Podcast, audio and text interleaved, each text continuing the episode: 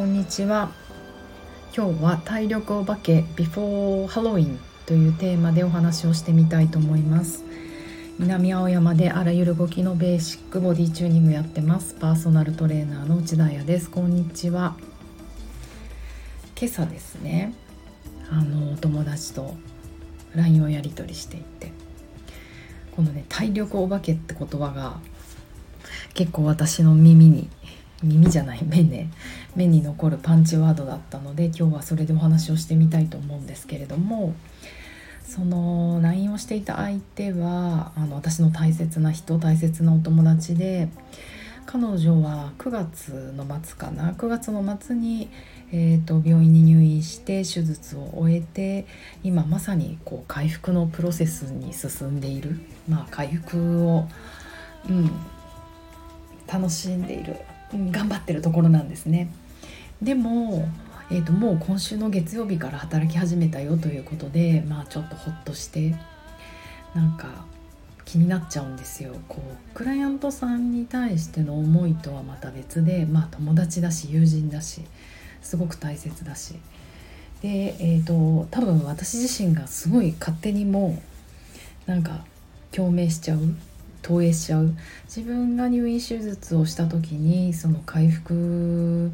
をねプロセス進む時に誰、うん、なんか誰に相談していいか分からなかったしやっぱりお医者さんはそんな細かいところまで教えてくれないしなんかすごく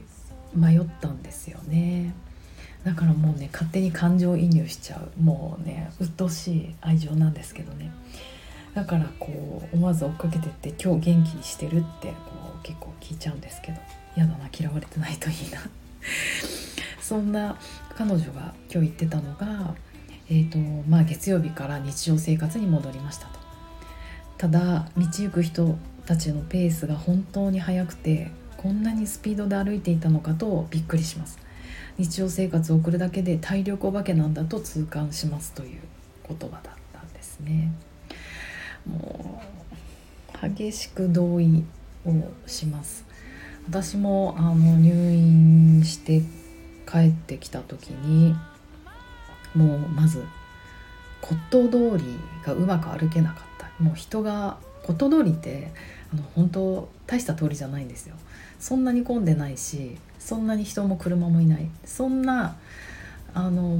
プチな道をいやもうなんでこんなに人が歩いてるんだろうって人生初めて思ったんですよね。10年ぐらいこの辺りで仕事していて。であとはあの紀ノ国屋とかでよく買い物をする羽目になるんですけどこの辺で仕事していると。あのもうキラキラじゃないですか。値段が高いとか。担当直入に似てる。そういうことじゃなくてもなんかそれこそハロウィンの季節による飾り付け何の飾り付けか忘れちゃったかとクリスマスだったりもうそのちょっとキラキラ感。まあそうですね。骨董通りも洋服屋さんが多いのでショーウィンドウのキラキラ感とか健康だった時はまあ綺麗秋来たねぐらいな気持ちだったんだけどやっぱり自分がもう体力を奪われてる時入院ってあのもう本当にシャバの生活から隔離されたもう一人コロナみたいなコロナ隔離生活みたいな状態であと人ともねあんまり会わないのでやっぱりその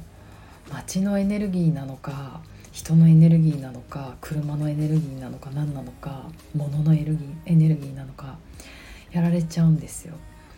なんか本当にあの時いや私こんな街で生きてるの生きていけるかなって思った、うん。まあ、物理的にねこう体力が落ちて歩くのも辛いっていうのもあるし私はまあ手術してたからお腹、うん、でもあんま痛くなかったか。あんまり痛くなかったんですよね。私は不思議なことに。痛みすら感じない体になってたんだと思う多分。うん。であの泣きついていやもう不思議だったけど入院してる最中にもうずっと隅田川のそばに住みたいと思ってずっとあの賃貸情報を見ててなんかお父さんもびっくりみたいななんで今更みたいなそんな浅草を、うん、なんかもうね自立した瞬間に初めお父さんに言わないで一人暮らししてたからね言ったらなんか引き止められると思ったから親に内緒で原宿に勝手に住んでたりした人間だからお父さんもなんで今更しかも 隅田川なのって言ってて母もその時まだ生きてたから。私もそう思いました。でもやっぱりなんか小さい時のなんかそういう原風景みたいなものに惹かれるのかも謎。でそして結局見つけてな忘れもしないくるみマンションっていうマンションなんですけど隅田川沿いにある。そこにもうなんかビークリーマンションとかでなんか何週間か住んだりちょこちょこ行ったり来たりしましたね。お父さんにお金出してもらって泣いて。まあいいの。人生初めてじゃない？お父さんに何かしてって泣いてたもんだうん。だから分かりますよ。本当そういう気持ちだった。あともう道人のスピードがね違うことも気づかないですよね。元気でいる時は。歩いてる歩く速度もそうだし話す速度もそうだし。わあ人ってこんなスピード感の中で生きてるんだってすごく痛感しました。あのそうなんだっけ彼女が言う彼女が言う体力お化けか。本当に周りの人が体力お化けに見える。そう。でふとリマインドされたんですけどそんなだって私5年前ですよね。それその時にそう思ってたのに最近もうイライラするんですよ。骨董通りを歩いててももうなんでこんな広がって歩くんだろうとか傘さしてるとか。骨董通りって結構歩道がガタガタしててなんかそこになんか自転車が通ったりとかあの佐川さんが通ったりとか結構結構サバイブな道なんですね。だから自分がものすごく急いで駅まで行きたい時とかもうチッて舌打ちをして抜くことでももう間に合わないと思うと結構ね車道とか 車道とか歩いてるんですよね。もうザーザーじゃない。テクテクテクってダッシュで。いやもう確実に私は体力お化けに戻っていて、うん、街のキラキラも結構楽しいなって思う。表参道のイルミネーションとかも見に行っちゃうかもね今年は。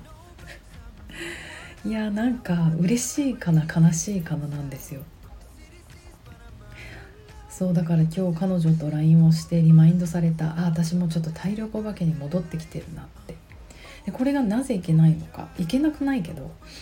で私の私にとってのねリマインドになるかというとやっぱり生物学的リズムっていうのがあってそれは成長のリズムだったり自然治癒のリズムだったりするんですよ。って私は思っています。赤ちゃんが突然高校生セーラー服着ないようにやっぱり0歳1歳2歳3歳4歳っていうこう成長ってあの飛び級とかねそういうのは知らないですけど成長って大体みんな同じじゃないですか。うん、あと傷口が治るっていう傷の治癒力もそんなある日突然治らないですよね。ちょっとずつちょっとずつ。もちろん皮膚のターンオーバーは28日とか肝臓は2ヶ月で再生するとかその細胞とかパーツによって年齢によって自然治癒力のリズムって違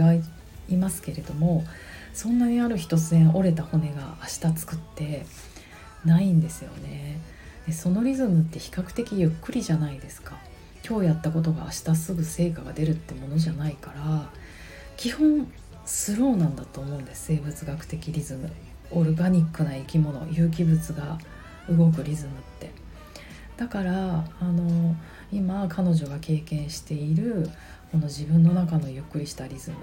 とかがむしろ生物学的リズムで正しい。私も5年前の自分の自然治癒回復ちょっとずつ体力がついていくみたいなことを感じるあの何年間は生物学的リズムに沿っていた、うん、そう思うとそっちの人の方がヘルシーなんじゃないかなって思うんですよ。だから今の私の体力お化けもう人をかき分けてエスカレーター駆け上ってジャンプ電車飛び乗るみたいな体力お化けはノットヘルシーうん。ねなんかそんな話先週誰かともしたな。みんなこう数値とかあのそういうことで自分はがんであるとかあの病気あなた成人病とか数値で決まりがちだけどそういうんじゃないこの健康の数値ってあるよねと思ってだからがん患者の人でも病気の人でも回復期の人でもこの人ヘルシーだなっていう思う方がたくさんいてそういう人が奇跡的あ奇跡的じゃない確実に回復を遂げたり自然治癒を遂げたり、うん、狂わないじゃないかなって思ったりします。はあ、そうそんなあの今日は回復の話でしたが12月の9日から回復のボディチューニングというコースをやりますそんなお話前のラジオでもしたと思うんですけど開催地をどこにするか迷ってるみたいな話だったんですが、まあ、ちょっと冷静に考えて東京でやろうよ東京の方があのみんなも落ち着いて何よりも私が落ち着いてあの場所確保できるよやれるよということだったので東京開催が決まりました。ぜひあの全国からお越しくださいちょっと道具をたくさん使う、えーと、コースなので、えーと、うちのスタジオの狭さ道具の数が限りがあるので定員制になるのであのぜひぜひ早めに10月中にお申し込みいただいた方はアーリーバード料金といってかなりお安い料金でエントリーできますのであのぜひとも全国からお越しください。こういったことをどうやって人は自然治癒力を高めていくか回復をしていくかストレスから立ち直るかレジリエンスとは何かみたいなことを学びながら、えーと、それを頭で学ぶだけじゃなくてね体で実践する実践的なものをボディチューニングでは是非やっていきたいと思うのであの、うん、お家に持って帰れるものクライアントさんに持って帰れるものたくさんあると思います。ねということで私もちょっと12月に向けてね表参道を失踪してる場合ではないのでちょっと回復のリズム有機的なリズムを取り戻そうとちょっとゆっくりめに生活しようと思ってます。では水曜日も良い午後をお過ごしください。じゃあね